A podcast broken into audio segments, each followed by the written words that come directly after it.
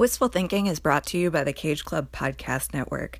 For all things movie and nostalgia podcasts, check out cageclub.me. That's cageclub.me.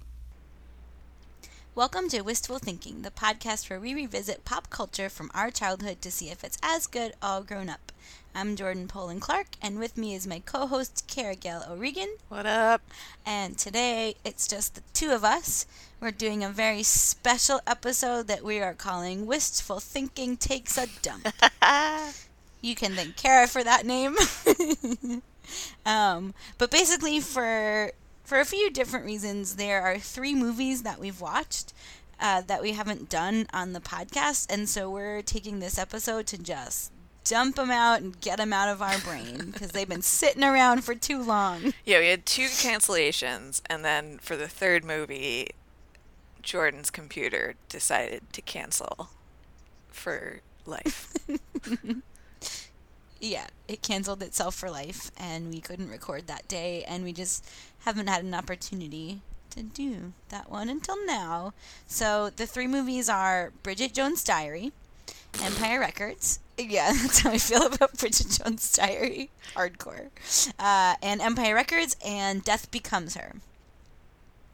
Um, that is the order that we watch them in, and that is the order that we will talk about them in. And I have no notes about any of them because they were all on my dead computer. Um, so I do have some notes. Uh, most of them are nonsense, but I think between the two of us, we can we can pull it together. That's cool. I'm actually curious, like, if I can help you make sense of your nonsense notes, because like, ba- like I feel like basically we both hated Bridget Jones so much that we immediately forgot anything about it. Like, I don't know what the plot of it is. I don't. Well, apparently, it like Clueless. Um, maybe Clueless is an adaptation of something else. Yeah, I think. Never mind. Uh, it's an adaptation of Jane Austen's Pride and Prejudice, starring Renee Zellweger as the titular character Bridget Jones, uh, Hugh Grant as her pervy media industry boss, and Colin Firth as her true love or whatever. Um, it's terrible. It's not good. You want to know who uh, distributed it in the United States? Who? None other than Miramax, headed by Harvey oh, Weinstein. gross. Surprise! Yeah. Although that's probably true for at least one of the other movies. I checked, and it is not the case. Yeah, I was actually a cool, little okay. surprised. Um, I'm Alright. sure that the people who work for the distribution companies for the other movies are also terrible, uh, but they're not Harvey Weinstein, so they have that going for them. Because at this point, we can just assume that most people are terrible. Is that what I we're mean- doing? Your words, not mine. um, but yeah, no, Bridget Jones is not good. Uh, she's British. It's based on a on a book, which then became a book series by an author whose name is something. Helen Fielding. her name's Bridget Jones. Her name is it's it's a diary written by a woman named Bridget Jones.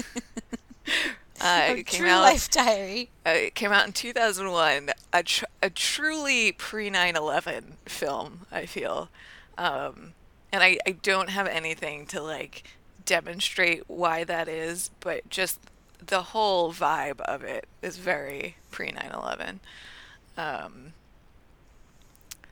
what else do I have here? Some actresses that were considered for the role of Bridget jo- Jones were Helena Bonham, Helena Bonham Carter, Cate Blanchett. Oh, really? Yeah, I know. Uh, I Emily, would have been a different movie if she was in it. totally. Which one? Helena Bonham Carter or Cate Blanchett? Yeah. Both, I Well, I guess both. Yeah. I mean, Cameron Diaz, uh, Toni Collette, uh, and Kate Winslet, who is too young. oh, I feel like Toni Collette would have been a lot more like believable as Mm-hmm. a human being. Yeah, she would have been good. She's always good. Um, Wait, did we say who actually played Bridget Jones yet? oh, it was Renee Zellweger. Yeah, I think it I was said Renee that. Zellweger. Who is in two of these movies that we're going to be talking about today. Oh man, she is. I didn't even put that together. I didn't either until this very moment. Um, Well, she's. Uh, she plays this like character who's like in her early 30s and she's all like sad and allegedly fat, even though she's just Renee Zellweger. Even though she's not fat at all, at it's like one of those things where she's like barely a normal human, and everyone's telling her that she's fat. And she's telling herself that she's fat. She writes down in her diary that she's like 136 pounds oh, and Oh, wants yeah, to lose 20 of them, which is ridiculous. Anyway, And her mom is really mean to her, right? Like, everyone's mean to like- everyone in this I mean, everybody. It's true. Everybody's mean to her. Like everybody thinks she's horrible, and she's really not. no, she's fine. I mean, she she's terrible, but not like in relation to the other characters. She's like appropriately terrible. Yeah, I mean, everybody's terrible, yeah. And she's just like a lady who's regular sized, Mm-hmm. and which uh, I'm sure Renee Zellweger had to work hard to be regular sized. Yeah, I know. She did. She did put on a, a quote unquote considerable amount of weight for the film, which is And she, but she has like a career that's not like amazing, but she's got a job, she's got an apartment that, and the, Mm-hmm. But like, she's I guess they make a thing. I yeah, she's single and apparently has bad luck with men. But I feel I feel like they try to make a thing of it, like that she drinks too much. Well, I think she's just kind of like on this constant uh, self improvement kick, and she drinks and she smokes and she eats, and like all of those things are things that we're, I guess, not supposed to do. Uh, so she self flagellates for doing those things. I don't know. It's not a great movie. Uh, one of her friends is Gaius Baltar from Battlestar Galactica, though, so that was cool. I enjoyed seeing him in a non space role. I don't even remember picking up on that when I watched this. I've seen Battlestar Galactica a considerable amount of times, though, so it's uh, I've seen it once. That's enough to know who he is. He's in like every episode. yeah. Well, he's not in this movie a ton. Like it's just the scenes where she's with her friends, which only happens like two or three times. Um, other things that I wrote down: inappropriate office behavior slash attire, and uh, a time before Spanx! Yeah, wait. Exclamation point. She like she like dresses slutty to work. Is that does that happen? Kinda, yeah. And then like but it works. Like her boss like notices her because she dresses slutty to go to work. Yeah. And her boss is Hugh Grant, and he's terrible. And he's the worst. He, I wrote down, "Oh wow, look, another pervy media boss." But she's like so into it. I know it's terrible. And then what's the deal with the other guy? They just like keep with Colin They just like keep running into each other. Yeah, and, And he's, he's, like, he's "Oh, you're the and worst." And he's she's a like, lawyer. "Oh, you're the worst." Yeah. But then they fall in love. Is Yeah. that what happens? and that, but then they're like, "Oh, but you're the worst," and then they fall in love. I don't know. It's pretty boring. Um, at what point she eats dry muesli out of the box with a spoon, which is probably the most relatable part of the movie. Uh, oh, the oh my God! There's that awful scene where she's like on location. She's like a TV host or a reporter or something. She's on location at a Oh. firehouse, and they and she like They goes. make her slide down the pole. Yeah, and they get like a terrible upskirt shot of her, and then just like play it repeatedly. it's really upsetting. Yeah. She's just and that's like terribly. and she like she like quit her job, But triumphantly, right? Yeah. But but so that she could like have this new career. Oh, that job, And then yeah. like in one day she becomes an on-air reporter. Yeah, Yeah. right. But but and then this thing happens to her where there's just like an upskirt shot of her sliding down a pole. Yeah. Oh, that is sad. Yeah. Um, I just remember until we just started talking about it, the only part that I could remember was that at the end of the movie, there's like she runs outside to catch Colin Firth In the snow. in the snow Yeah. without pants on. Yeah.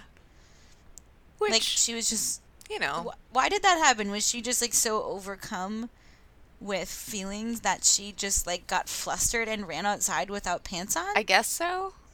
I don't know. It was some sort of emergency situation that she was like tr- chasing after him and didn't have pants on and didn't think to put them on before running out the door. Which again, for me, is very relatable. I would never do that. would never be a problem in my life. Especially not in the winter. No, definitely not, in the when it was snowing. No. I don't know. I feel like the only reason this movie is watchable at all is because like like Renee Zellweger is pretty likable, Mhm. Colin Firth is pretty likable, so is Hugh Grant. Like Mhm. it's one of those things where I'm like, okay, you're doing your best with bad material. I don't mind watching you, but also this sucks. Yeah. I didn't enjoy it at all. there, it's part of a series. There's, I think, three movies. And in the next one, I think she has. Now, I haven't watched next one in a long time, and I've never seen the third one. But I think in the second movie, she has, like, more agency.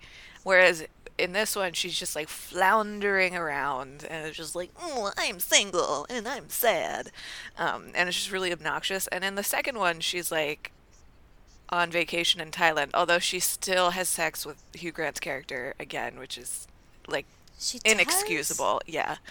Um, but then there's this like fun broken down palace scenario, and she like winds up in a Thai jail. Uh, it's it's fun. It's a real romp.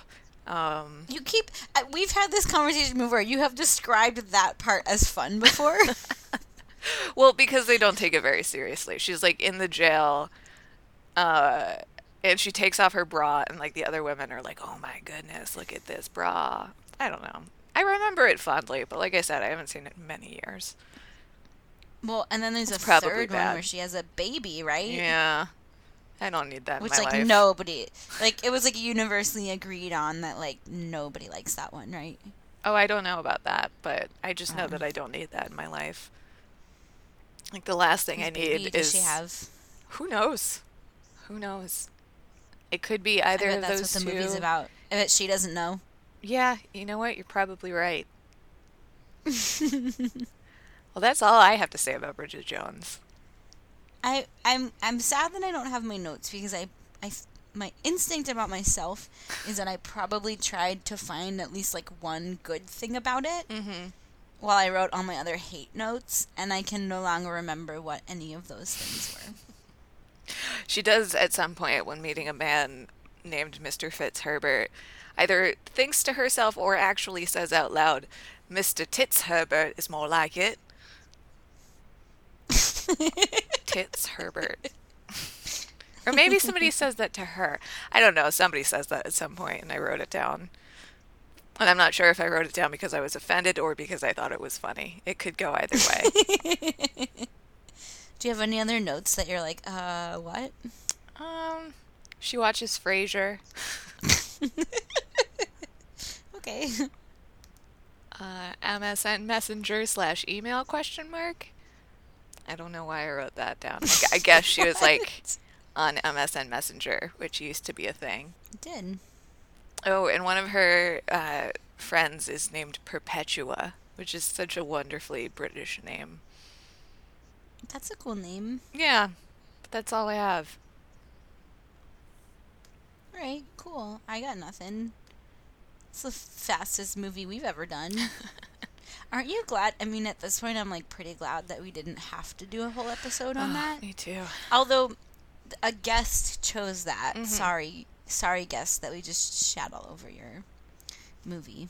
Well, she said that she hadn't seen it in a long time, and I, well, the reason that she picked that one, I like explained to her the premise of the podcast, and she was like, "Oh, I would love to watch Bridget Jones's Diary. I haven't seen that in a long time, and I remember loving that movie." And I was like, "Oh yeah, sure." And then she said something to the effect that like she found it empowering, and I was like. Mm, I'm interested to hear what you have to say after you watch this as an adult. but Yeah, I- that sadly, she was not able to join us. Yeah. Because it's not anywhere near. You're even like Yeah, empowering no. adjacent. I, I at least do not find it to be No. that way. I think some people find it relatable, and maybe that's why they like it. But even even still, that's like not the kind of. Ugh, I just did not like this movie at all. No, me neither. Well, on to the next one then. Mm-hmm. Um, so the next movie that we watched and then never did was Empire Records, um, which came out in 1995. Um, it stars a bunch of people who got famous after it came out, uh, although not from the movie. It wasn't a particularly like, successful movie when it came out. It kind of got like a cult following after the fact in the few years afterwards. Um, but it stars, let's see how many I can remember. Uh, Liv Tyler, who apparently was a very big deal on set. Um, and Renee Zellweger. Uh, Debi Mazar's in it. Uh, uh, Rory, what's his name? Is it? What's his last name? Oh, I don't know. Ugh, he played Lucas. Hang on. Uh, Lucas Rory Cochrane. Yeah, who isn't in a ton, but he was in Dazed and Confused. He was Oh, yeah. on one of the CSIs, I think Miami. Um, Ooh, he did not age well. And who else? Uh, what's the what's Deb's name? She was in The Craft. Oh yeah, uh, Robin uh, Tunney. Robin Tunney. Mhm, who- She's great. in Nicolas Cage's most recent film. Oh, really? Mm-hmm. Oh, neat. Um, glad she's still working. I like her. Um, who did I miss? I think that might be the people Plus, that you. oh, Ethan Embry, who had like a pretty good few years in there. Because he Oh, did this and then he did. Oh, he's he did Grace this and and then he did now. Can't Hardly Wait. yeah. Oh, he is. I think so. Is that him? Uh, that I might. Yeah, yeah. He plays um one of their sons. He's great on that show. Oh, show. cool. Yeah. yeah. He's. I like him a lot, and I he was great in Can't Hardly Wait too. Um. So Empire Records is the story of the. Uh, it's a snapshot of one day in a uh, record store, which just shows you how dated it is because that's not a thing anymore. Um, It was almost not Uh, a thing even when they made this movie, because the whole like the whole tension in the movie, like the main conflict is that like the owner of the store wants to sell it so that they can turn it into something well, else. but he wanted to sell it to like a big corporate record Oh, right, right, store. right. So I think I think that was more probably what was happening at that time is that like independent music Mm-hmm. stores were dying because they were being bought up. Um yeah, so one of the employees finds out that the store is going to be sold. He steals a bunch of money, tries to gamble to earn enough money to buy the store back. He loses all the money, uh, and that happens on the same day that a bunch of other shit happens. and it's, ba- I mean, it's basically just like a record store where a bunch of different kinds of cool teenagers work. And so it's like basically just what happens in their lives throughout the day. Yeah. There's Yeah. like drug abuse, there's suicide. But there's also a uh, like a, a special in-store appearance by a pop star. Yes. There's an aging attempted loss of virginity. Yes. You know, all the Um, classics. Right. So this was, I would say, my favorite movie when I was 12. Interesting. I watched it all the time. Like, I quoted it with my best friend. We just thought it was like the coolest thing ever. And the soundtrack is great. That's the one part. Yeah. So, so oh, I had a weird experience rewatching it.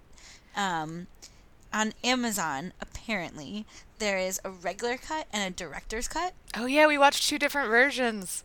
We did. So I Forgot ended up. So that. obviously, when I was younger, the one that I watched was the regular one. So I ended up, without knowing it, um, watching the director's cut, which had all this extra stuff in it. So it had all these scenes in it that I had never seen before, and so it allowed me to watch the movie truly parts of it for the first time, um, which was really strange.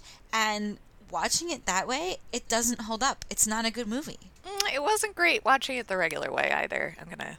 Well, see, I think I would have felt differently watching Yeah. it the regular way because it's like the kind of movie that I could just tell you like every word to. Mm-hmm.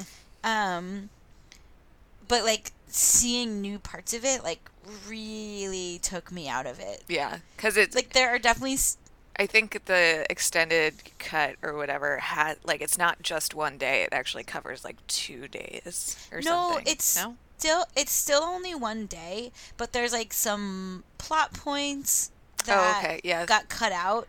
Uh, they removed Um, three significant characters and up to 40 minutes. But that but that wasn't in the director's cut. Like Oh, like okay. it's it's like I feel like it's like a famous fact about this movie that Tobey Maguire was in it, Uh-huh. but he got completely cut out of it. He wasn't in the director's cut. He was still completely cut out of it. Like there's probably maybe one shot or something where you can see him in the background if Yeah. like you're looking real hard or something, but he wasn't in it. Interesting. Um I had definitely seen this before, but not nearly. Like it was omnipresent in my teenage like life, but more so like just my friends all had the soundtrack in their car. And so like I definitely I thought I knew this movie much better than I did. I didn't realize that like I had maybe only seen it once or twice, or maybe only caught it like a few times on TV. Um, but what I really remembered was the soundtrack. And Variety Yeah, I mean- actually called the movie. Hang on, I wrote it down somewhere. Um, a soundtrack in search of a movie, which kind of seems true. I don't think it's that bad, but I can see why somebody would say that.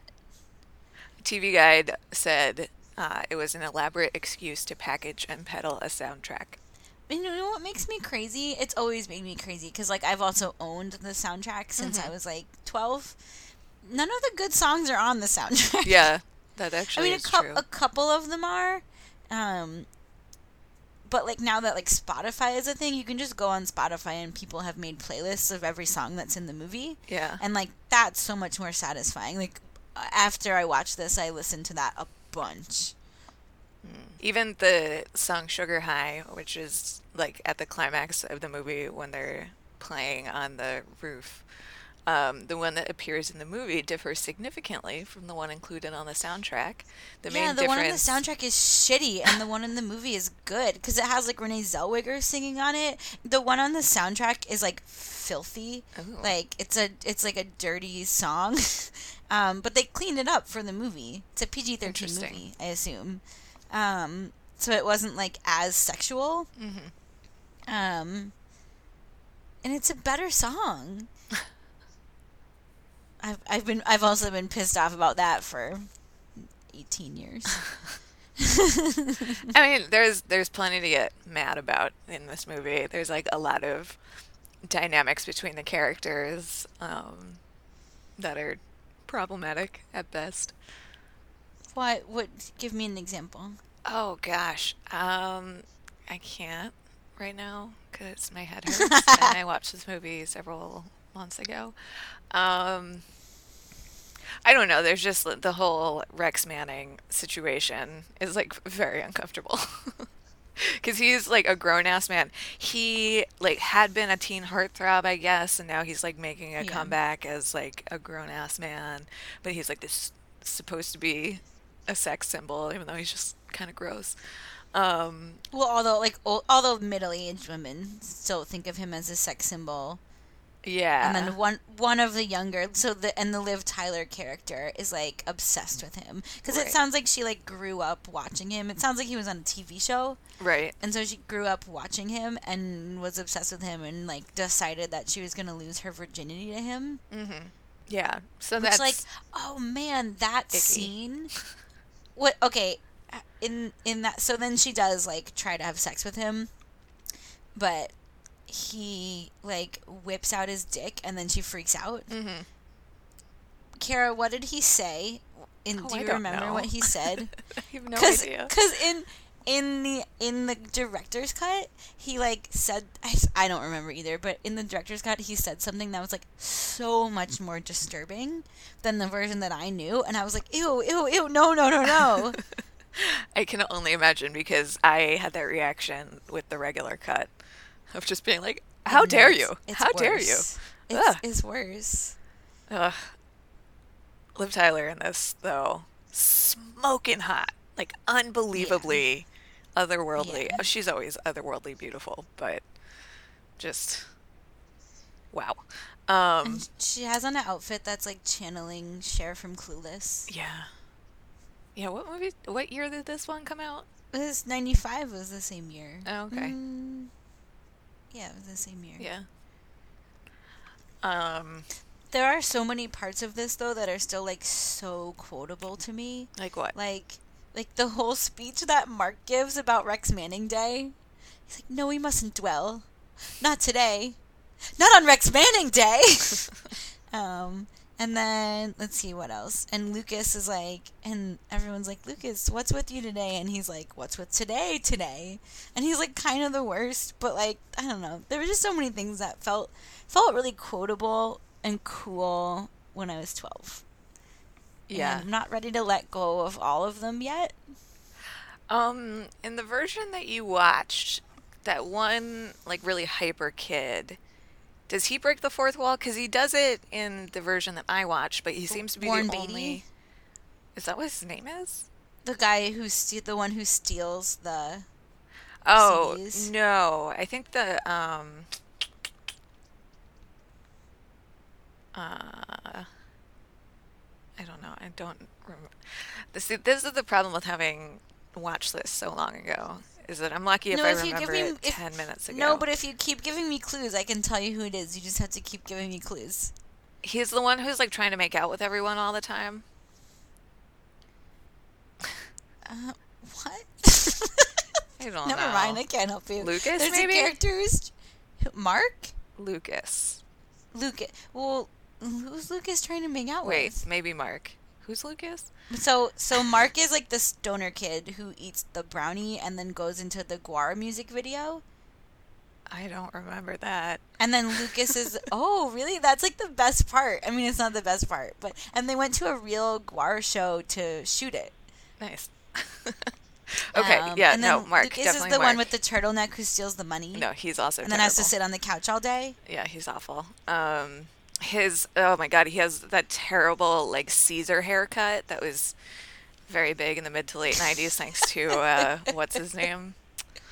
Ugh, what is his name? The guy that was on ER and is like super handsome. George Clooney. That guy. that guy. Uh, I don't know. He he. This character like talks to the camera, but he's the only person who does it. And I, I just I wrote down like who whose perspective Well, like is that's- this movie from? Like who is the There's one- camera? Why is he talking to the camera? the Why is he the only one talking to the camera? Is it the part? Is it the part where he comes down the stairs It happens and multiple looks into the camera? Because that's the when he's giving the Rex Manning speech, like we mustn't dwell not on today. Like he is looking directly into the camera and coming down a set of stairs, and Mm-hmm. he gets like closer and closer to the camera as he finishes the monologue. Yeah. No, it definitely happens again, like a few times, where he just like turns to the camera and like speaks directly to it. So it makes me think like, is this a, is the camera supposed to be a person? Like, I don't know. It doesn't Mm, matter. Don't think about it too hard. I Yeah. think. No, it's not worth it. Um. I do really like so there's um there's Liv Tyler who's kind of like an like she's kind of naive. hmm Um she's like a high school senior, obviously a virgin. Um she like works really hard at school. She's trying to get into Harvard. Um, and then there's Renee Zellweger, who's like one of her best friends, but is very, very different from her. She's very like party girl, like not as smart, um, whatever. And then there's Deb, who I think is meant to be a little bit older than both of them. Okay. And she's the one who tried to kill herself Uh-huh. the day before this movie takes place. And sh- shaves her Um, head at work in yeah, the She bathroom. comes to work and shaves her head in the sink. which I love it. But even even better, like when she comes out, so, like somebody says the artist guy says something to her about like where'd your hair go, and she says it's still in the sink if you want to glue it to something, which honestly is like Yeah. the most generous thing in the world that you could say to an artist. So if ever you shave your head out there, folks, offer your hair to an artist friend. Um, Well, because he's sitting there gluing quarters to the floor. yeah, Also. their break room is And then amazing. I by like the that way, line too later. Uh, uh, whatever, it's not even a good line. but later, later when they're holding Warren, um, wa- waiting for the cops to come because he stole CDs, Uh-huh. um, he's like, "Who glued these quarters down?" Oh, yeah. And AJ's like, "I did." And he's like, "What the hell for, man?" He's like, "I don't have to f- explain my art to you, Warren." I liked like that part. He's good. yeah. Um, I, I also really like the scene. I it's a it's like basically a chase scene when he steals the CDs and then Lucas has to run after him. uh huh. I like that scene. Yeah. But I can see that is kind of just like a music video because it's like set to a cool s- whatever. Yeah. Um, but what I was gonna say is that I actually really like the friendship between Deb and Gina, because you don't you don't really get the impression that they Like each other. are super close or that they like each other. They're kind of like frenemies, Mhm. but they are also like really good to each other and like in some ways They got each other's back. they do, and I like that. I like that too. And I like the fact that not only could this movie so easily could have only had one girl character in it, you know, It has many, and it has Yeah. many, which is kind of yeah, eh, it's okay. and they're not props. Like Right. they're They're they're carrying most of the plot of the movie. yeah. pretty And I forgot about this, but that scene with Liv Tyler and the diet pills, and she just explodes full blown teen girl rage, and I love, Yeah. I love seeing that. yeah. And and hers was very believable. Uh, Yeah, I feel like so I feel like like talking about it this way like the movie definitely touches on some things that are it like that it's nice not nice they're not nice things but like good that they are portrayed in a movie mm-hmm. Yes. um the execution isn't Not great, great. Yeah. um because it's they don't end up like none of them end up being like super deep characters Yeah, but I mean, they Uh. they can't be. There's too much going on in the movie. and there's too many of them Yeah, way too many. there are a lot of them The break room was really Oh. cool. I said that before. I don't think you heard me. I, I really like the alien on the door. Of the I like the Devo lamp that they have. I wrote that down. Oh, I can't even think of it. It's like next to the couch, and it's one of the the helmets from like the Devo music videos, but it's been turned into a lamp. That's very cool. And they have a leopard print couch that Lucas has to sit on. I have never worked a job with a break room that cozy cool. And their boss has a um like a closing blind on his door that just says work. yeah. Well, and I feel like like so like my best friend in high school worked in a record store. Mm-hmm. Um and I feel like that was like still cool then. Like it was cool. Yeah. It, I mean, I would say depending on the record store, because it's like a different situation if you're working at FYE or something like that. oh, but totally. like, yeah. it it would it still is cool, you know, if you work in a record store. It's just like not a thing anymore. Yeah, I mean, it Yeah. actually, ex- I think it's more of a thing now than it was even five to ten years ago because like vinyl is making a comeback or whatever. Yeah. Um, but yeah. I mean, I'd I still secretly want to uh, work in a record store, but not really because I don't ever want to work in retail ever again. I don't have a ton else to say about this. Well, because I can't even defend my liking it. You know, like I don't even want to stand up for it. It wasn't that Yeah. good. I I think we watched this like back to back with Bridget Jones, and No, this was after Bridget Jones, wasn't it? I but I think like immediately Oh well, following because I remember after watching Empire Records being like, I didn't love that, but like compared to Bridget Jones, it was great. Um, but if I can segue from one movie to the next, uh, ta- by talking about a completely different movie. Um, Okay. So Robin Tunney, who plays like the goth chick in Empire Records, was the lead character in The Craft, which I watched recently. And I also watched it recently. I'm curious to hear your thoughts about it. I wasn't thinking that hard when I watched it, Mhm. so That's fine. just thinking back on it, um, I s- really liked it. Still, I Mhm. still I um, it. I mean, it's. I feel like it's a little bit trashy. Mm-hmm. Um, it's a better movie than Empire Records. For sure. Easily. Um, by a long shot. but you know, as a, as a, I and I would only lump them together because it's also like a movie from a s- this is a little later, but a Yeah. similar a similar time period about a group of people who are in high school. Mhm. Um, Yeah. So I feel like it can be lumped together that way. Yeah. Um, I think it gets into some pretty crazy stuff about how girls treat each other. Yeah. And like intense girl relationships. Yeah. Well, uh, I don't know. What do you think? Well, the reason that I asked is because I, in recent months, have been. Um, every time I watch something, I'm like, eh, this is pretty good for the ladies. I like to, you know, check out the cast and crew.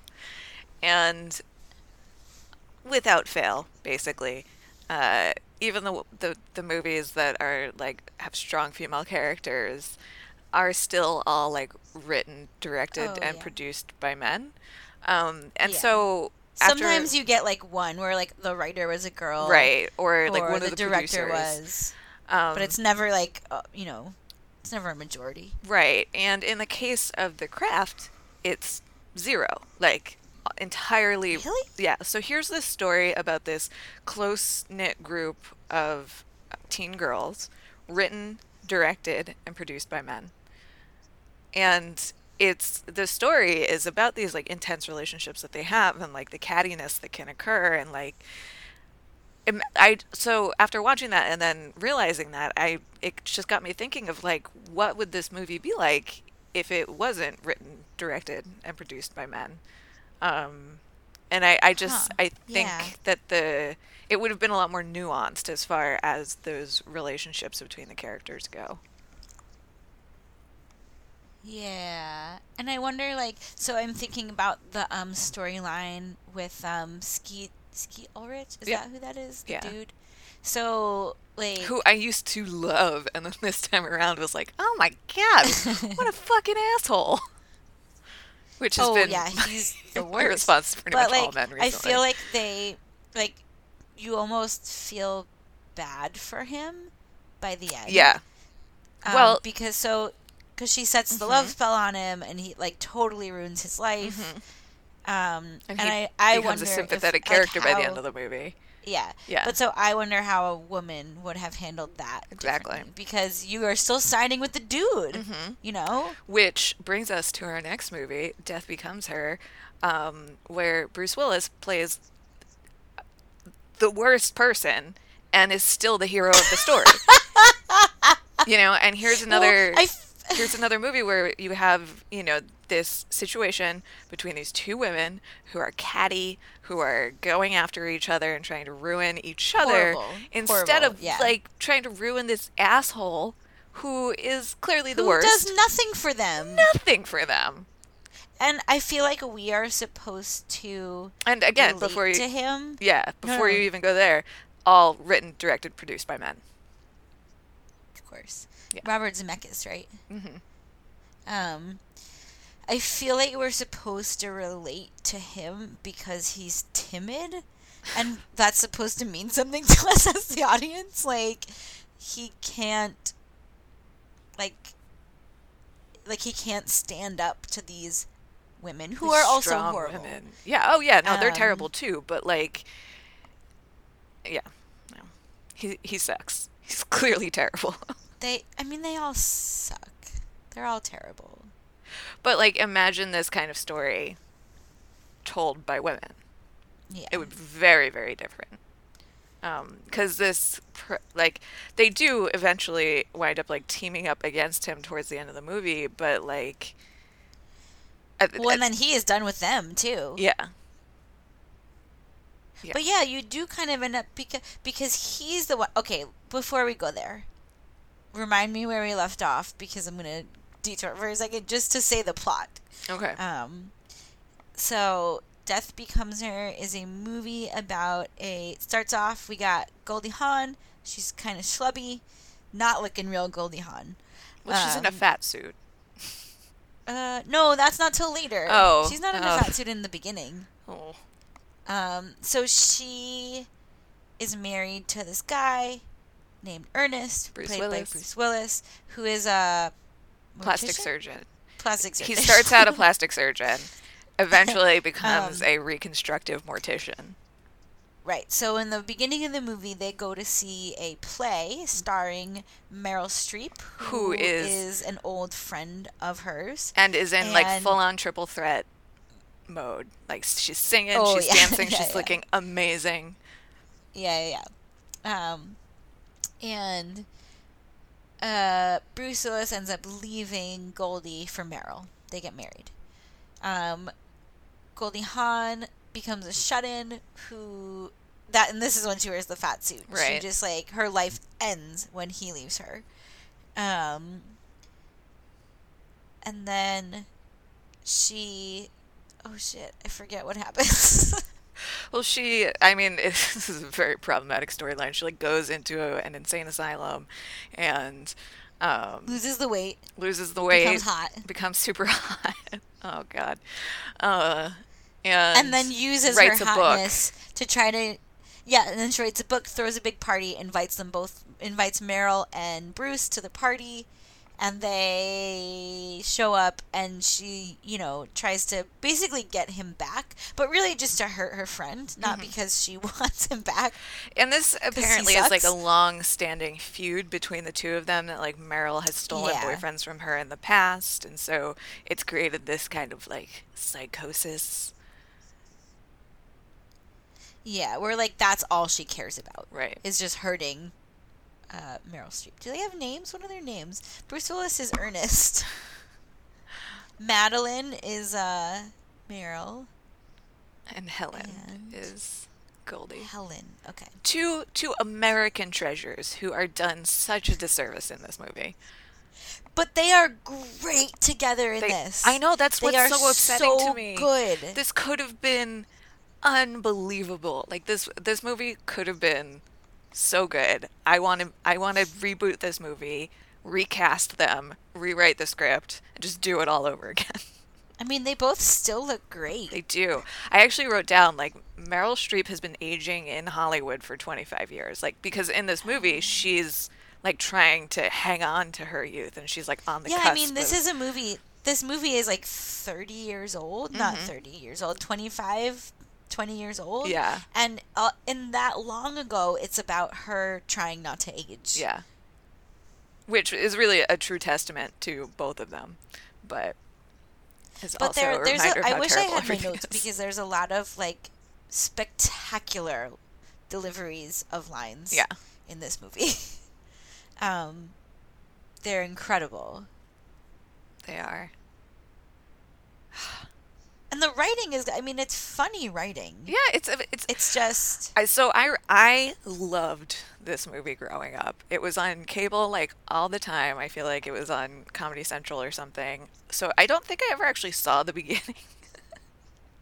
Yeah, and so uh, that was like weird to see the see it from the beginning this time. And also at the video store where we, where we would uh, rent all of our our movies, the poster for this was up for at least 10 years probably. So it like loomed large in my life. And even before i turned it on I, I kind of like sat for a minute and thought like what do i remember about this movie? And what i remembered is that the plot is about you know these two women who are fighting over this man and instead of being like fuck that guy they like go after each other. And i was like mm, i have a feeling i'm not going to enjoy this as much as i did. And that was definitely true. Um, but yeah no it's it's I there's so much potential there. It actually won an Oscar for um, the special effects and the makeup because they use this. which were really good for, oh yeah, for when this it- was super 'Cause, like, innovative. they, we didn't even get to half the plot yet. They Sorry. took a potion. yeah. I know, I know, I know. There's just so much. Um, they they both take a potion that makes it so that they can't die, Mm-hmm. um, and they are warned, both of them, when they take it, to take care of themselves. Um, but of course, neither one of them does, and that's why they end up needing Ernest because he's a plastic surgeon and their bodies are trashed. So he needs to keep putting them back together because, like, both of them essentially die. Like Meryl Streep falls down the stairs. Her she breaks her neck. She breaks her wrist. Um, and it, I feel like when I saw this as a kid, like that's what that that's the kind of thing that stood out to me. Like that's what I Yeah. remembered about it. And then the other part where Goldie Hawn gets shot and there's just a huge hole in her stomach. Mm-hmm. Um, Yeah, because they use this really innovative mix of like practical effects and like very, still very new digital effects pioneered by Industrial Light and Magic, who also did, you know, Star Wars and Jurassic Park and all of all of every important movie. Um, so yeah, I, I remember being kind of like transfixed by the effects in this, and also, I mean, that's why uh, his his character change from because I guess he has like a personal downward spiral and like loses his medical license, and that's why he has to become this re- reconstructive mortician. So he's putting corpses back together and like putting makeup on them so that they'll look okay to um, be viewed for like a wake or whatever. So uh, he's like the old he's like has this extremely specific skill set that can help the both of them, um, which is why they keep him around. yeah. Well, I know. So here's what I was getting to before, before I took the detour to say the plot, is that, like, in the end, we're supposed to basically think that he's the good guy because they want him to take the potion so that he can live forever and keep taking care of them. And he refuses. He's like, "This is ridiculous." Blah blah blah. And then he does he die? I don't. He falls really far, but he falls into a swimming pool. I don't think he actually dies. Yeah, I don't think so either. Um, oh no, because then they go to his funeral at the end. Oh yeah. So he he basically chooses to not take the potion and takes the high road and whatever. And like so, yeah. In the end, like we're supposed to be, be on his side. He's the one who ends up looking good, and they look terrible. And they like shatter into a million pieces. They literally fall down the stairs and shatter. so funny. It is. It's so funny. There are so many like really great things about this movie and so many really terrible things. Um, but the the person who gives them the potion is Isabella Rossellini, who also Uh-huh. is smoking hot in this movie. Yeah, Uh, yeah. Uh, I wrote down, I do not remember this being a medical drama, but okay. I was very excited. Because it kind of is. Like, there's like a lot of like weird, gory, Yeah. uh, medical stuff in this. It's really good. Um, I also wrote down, if I never see a woman get strangled on screen again, it will be too soon. Uh, because it happens multiple times in this movie, and it's something that I've seen so much of, especially recently. I don't know why, I or maybe I'm just noticing it more, and it was just like I, I snapped in that moment and was like, I never want to see this again, like ever, ever, ever, ever, ever. I I want to tell you about an experience that I had over this weekend. Oh, please do. We um we do a big um fundraiser circus show Mhm. every year um at the school where I work at and this year we had um a couple of really really really I mean everybody on stage was amazing but like very very high level um partner acrobatics um a pair uh, a man and a woman and it definitely is a problem in circus like it is in every other entertainment. Um, you know the woman takes the woman role and the man takes the man role. And you know it happens often when you have a pair like that in partnering. It's you know some kind of love story and she's going after him and he's like no and she's it's just like you know the same drama in every Mhm. act. And I I didn't know what to expect from this act. I hadn't seen them do a full act before. Um, and they are amazing and beautiful and so talented and I could not stand what they did on stage. Could not stand it. I was physically uncomfortable. Um, and I don't know what like it's totally possible that the like how they see the act or what they see the act being about is totally different from how I read it. Mm-hmm. But in like the culture that we have today, I could not see it any other way. It looked to me like he was beating her. Oh, he did put his hands around her neck at one point. No thanks. There were parts where she put like she kind of gave it back to him, Mhm. but it definitely was not an equal power dynamic. And And like- just to, to interject, uh, people strangling each other back and forth, still not okay.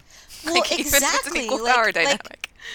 I Unless you're into like- it and it's like a fully consensual thing. That's a That's different though. Separate. That's a different thing. Yeah. um, that's generally not what you're looking at, unless you sought it out on purpose. Mhm. Um. Yeah, so like it's it's really interesting to be in a place where where I feel the same way where I'm like I never want to see this again. Yeah. Like I don't I don't need to see a woman get abused. I don't need to see emotional abuse. Like I just it uh, like are we past that? Can we be past that please? No, not not ever. It seems, and well, I I keep running up against this like frustration that like th- these are things that in real life are remarkably common. You know, Yeah. whether it be domestic abuse or violence against women in any way, um, these are things that are extremely common. So it makes sense that we would see them on screen, but we never see them on screen in a way I feel that says like, A, this is not okay. B, Yeah. like in a way like one of the the reasons that people are so incredulous about the actual um, prevalence of rape and sexual assault and all of that kind of stuff is that we only see like a very specific type of sexual assault on screen.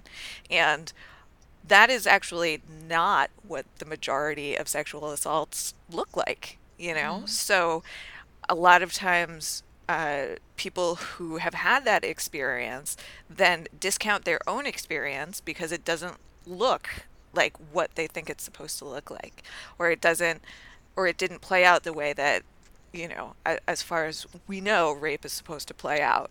Um, and to that same token like people who are committing these acts don't view it as that because you know they think of rape as this very specific thing and it's a lot more complicated than that so it's just it, it's incredibly frustrating to me that we see so so much of this stuff on screen, but just in the wrong way, in the wrong context, in the wrong tone. Because like the violence in this movie is is played for laughs, basically. Um, Yeah. and like And it is funny. it's a hilarious movie. It's a very dark comedy. dark comedy is, you know, my number one favorite thing in the world. But um, I just never need to see a woman get strangled on screen again. If I could do that, that would be great. Um, because I just I like was already having a hard time with the movie, and then um, it's this the scene where he and Meryl are like at the top of the sca- st- staircase, like right before she falls down the stairs and breaks her neck. Um, and he basically like has his hands around her neck and then pushes, lets go and pushes her down the stairs. And it just, I was just like, okay, like any any hope that I had of like still loving this movie is just as broken as Meryl Streep's neck in this situation. Yeah. It's upsetting. I, I do I love the idea of like taking movies that have potential to be great like The Craft and like this movie and then remaking them with the same cast Yeah. because like all of the women in all of these movies are great. Even Bruce Willis is great in this. Yeah, he's pretty good. He- you know, um but then you know remaking them with a better a better lens, a better Yeah. lens. Yeah. Um, what? How did you watch this one? Like, what format did you watch it in? I think I rented it on Amazon and watched it on my TV. Okay, I did the same thing because um, while I was watching it, like even in the first few minutes, I was like, "This seems like really like poor quality for a movie that came out when it did." And it turns out that its release on DVD, which has since been like um, ripped for digital release, uh, was actually a transfer from like the Laserdisc version.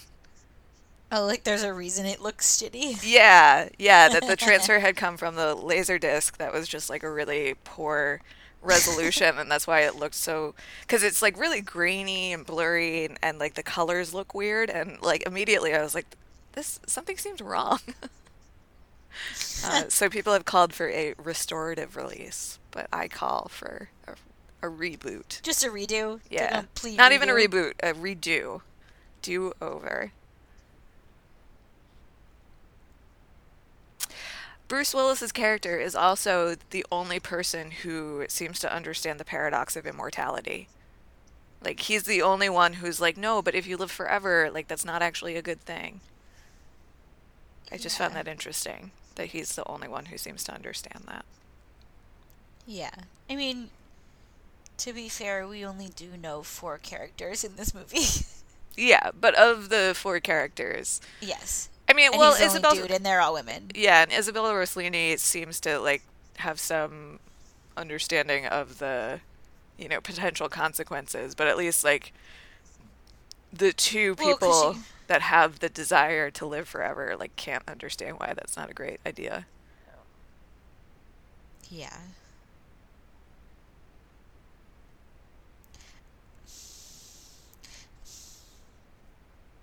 I mean, it's also just a parody of Hollywood. Yeah, oh, for sure. But like not a like I feel like that's that like though that when when that really comes through, it doesn't bother me because they're making fun of the very thing that we're like, ugh, gross. Yeah.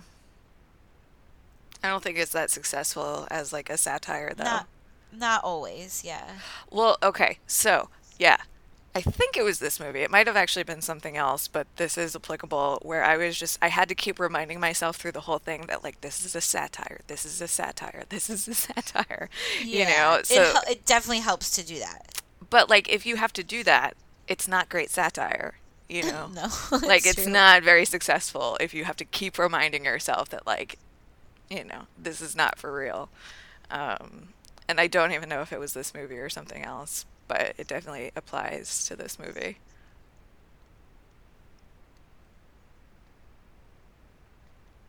Yeah. Well, it was definitely the best one of all three that we've talked about today, though. yeah I think. i think so too it definitely has the most potential to be good uh, apparently meryl streep did not enjoy shooting this and she said that she never wanted to make another like technologically advanced movie again because it involved like so much like weird standing around and like shooting things from different angles and um, Yeah. she said my first my last my only it's so tedious whatever concentration you can apply to that kind of comedy is just shredded. You stand there like a piece of machinery. They should get machinery to do it. I loved how it turned out but it's not fun to act a lampstand. But also I, I obviously if this was made today it came out in what 1992 so if this was made today it would be shot in a wildly different way. Yeah. I think I'm glad it was made when it was because I Mhm. think if they made it today, it would it would look a little bit more cartoony. or it would look And- too real Yeah, yeah, that's true. like, Like, I, I really like valley the in between state that it's in. yeah Like it still looks kind of like fake enough to be funny. mm-hmm Yeah, because it could be really grotesque, and it is, but only a little bit. Yeah. I mean, I'd be fine if it was really grotesque. I think it would be. St- well, it, it would probably be a lot less funny if it was more. Yeah, it'd be a different. It would be a different tone. Yeah. Well, did we do it? I don't know. I was gonna say something else, and now I don't remember what it was. Oh, uh, that they like went to the doctor at some point after Meryl Streep is dead, I think, and like her neck was broken, and he was like, "This has never happened to any other human being," and I think he was talking about like her dislocating her neck, but people do that. That's a thing that can happen. Really? Yeah. What happens when you dislocate your neck? Uh, not great things. Sometimes, I mean, assume.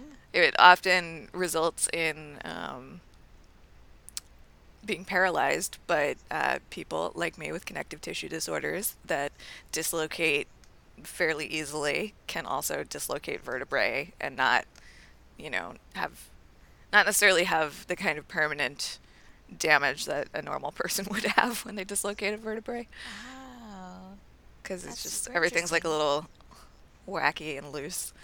Right. Weird. Cool. Yeah. I mean, not cool for No, I mean it is kind of weird and cool. I think it's weird and cool. I mean, bodies are just like so crazy. They're I know. so crazy.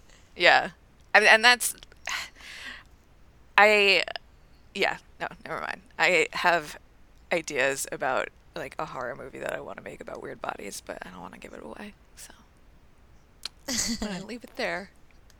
All right. Did we do it? The whole thing? Yeah. So have you watched anything recently that you really enjoyed? That I really liked? Yeah.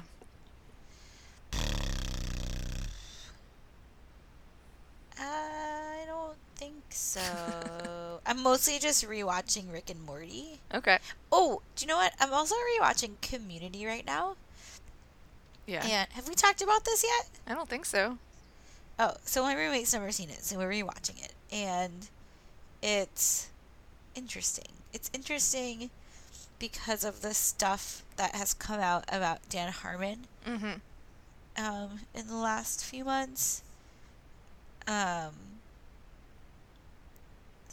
and like there's a there's a storyline where like a you know mid 30s man is like playing with the having a relationship with a 19 year old and it's played off to be like cute sometimes like it definitely should be creepier than it is on the show Yeah. and I don't remember ever thinking that before.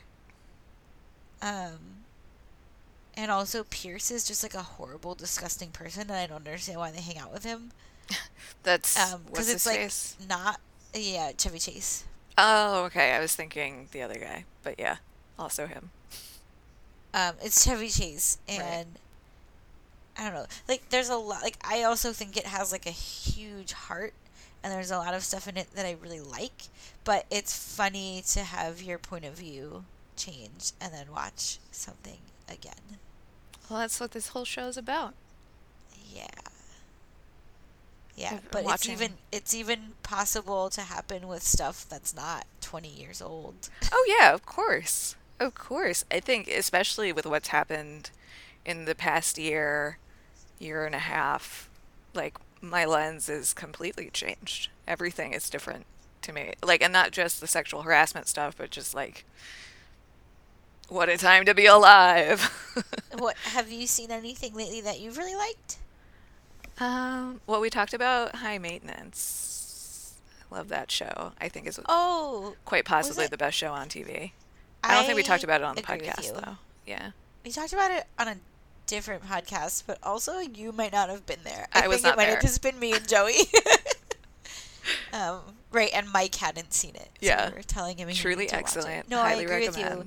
It's yeah, and it's a show that I find that I have to have a lot of patience with because sometimes you'll be watching an episode and you're like, where is this going?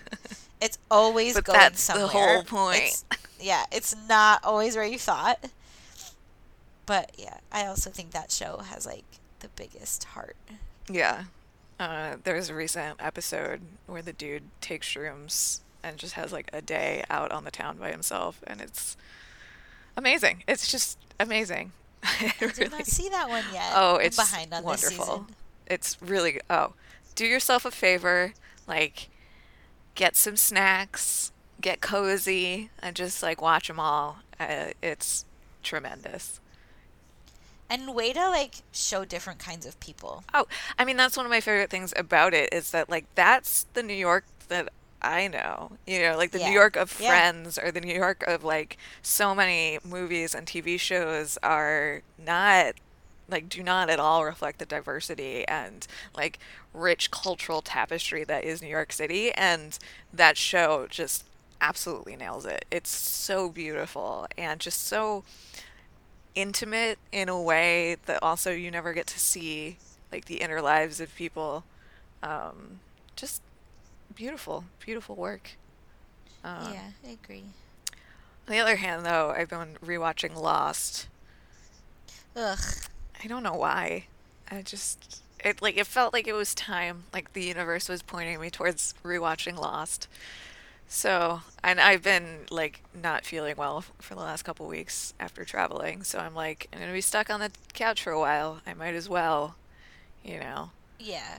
That's It's- I mean that's also when I watched Lost was when I was like, well, I'm not going anywhere for a week. Yeah. It's been interesting. I mean, it, it is interest because um, it's the first time that I'm watching it as it aired because I think I started watching it in like season three and then had to go back. So it's the first time that. I'm watching it like in a. I, I hesitate to, to use the word linear way because it's not a linear show, but um, well, linear as they showed it. yeah, so that's been interesting. Um, but it's also been interesting to have like a completely different relationship to the characters, like being now that I am like a grown ass woman. um, like Yeah. the people that I liked before, I'm like, you're terrible. Why would I ever like you? And They're all terrible though. they're not all terrible. Some of them are pretty good. I mean, obviously, the dog Vincent is by far the best character, and he does not get enough okay, screen time. Um, so that's a mistake. But um, th- things like um, the character of Sun, like her whole storyline is just heart wrenching, and I don't think that I like Yeah. Un- had like the experience and like the the emotional capacity to like understand not just her storyline and like how sad that is, but really like most of their storylines and like th- these are all like extremely broken people who have been who have Yeah. experienced like incredible amounts of trauma before they even you know crash landed on a Got stuck on an island. island. Yeah. So it's been, it's been interesting to rewatch it. I don't know if I'll wind up finishing it, but it's something to do while I'm stuck on the I couch. I couldn't do it. I Yeah. got to like the third season and I was like, I don't care about any of it. I couldn't care about it anymore. Yeah. Well, because it's also completely ridiculous, and it's like, and especially knowing like kind of how it ends, and like that they don't really answer all of the questions. You know, like because when it was on, it, there was like kind of this promise that like, but don't worry, someday it's all gonna Yeah, make it's sense. going and, somewhere. Like didn't at all. So I don't know. We'll see. All right, did we do it? Yeah, sure. Why not?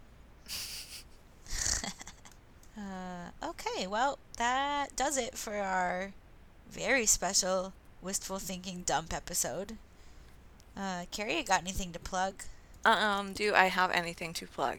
Uh, you can go listen to my other podcast, In Sickness and in Health, which I am supposedly making again, even though I have not worked on it in a while. Uh, find it wherever you get your podcasts or at insicknesspod.com. Um, other than that, I have some things in the works, but nothing to talk about yet. How about you? All right. I got nothing to plug. I don't do anything else. Uh, so, yay! Uh, thanks for listening. See you soon. Talk to you soon. How do you end this? Bye. Bye!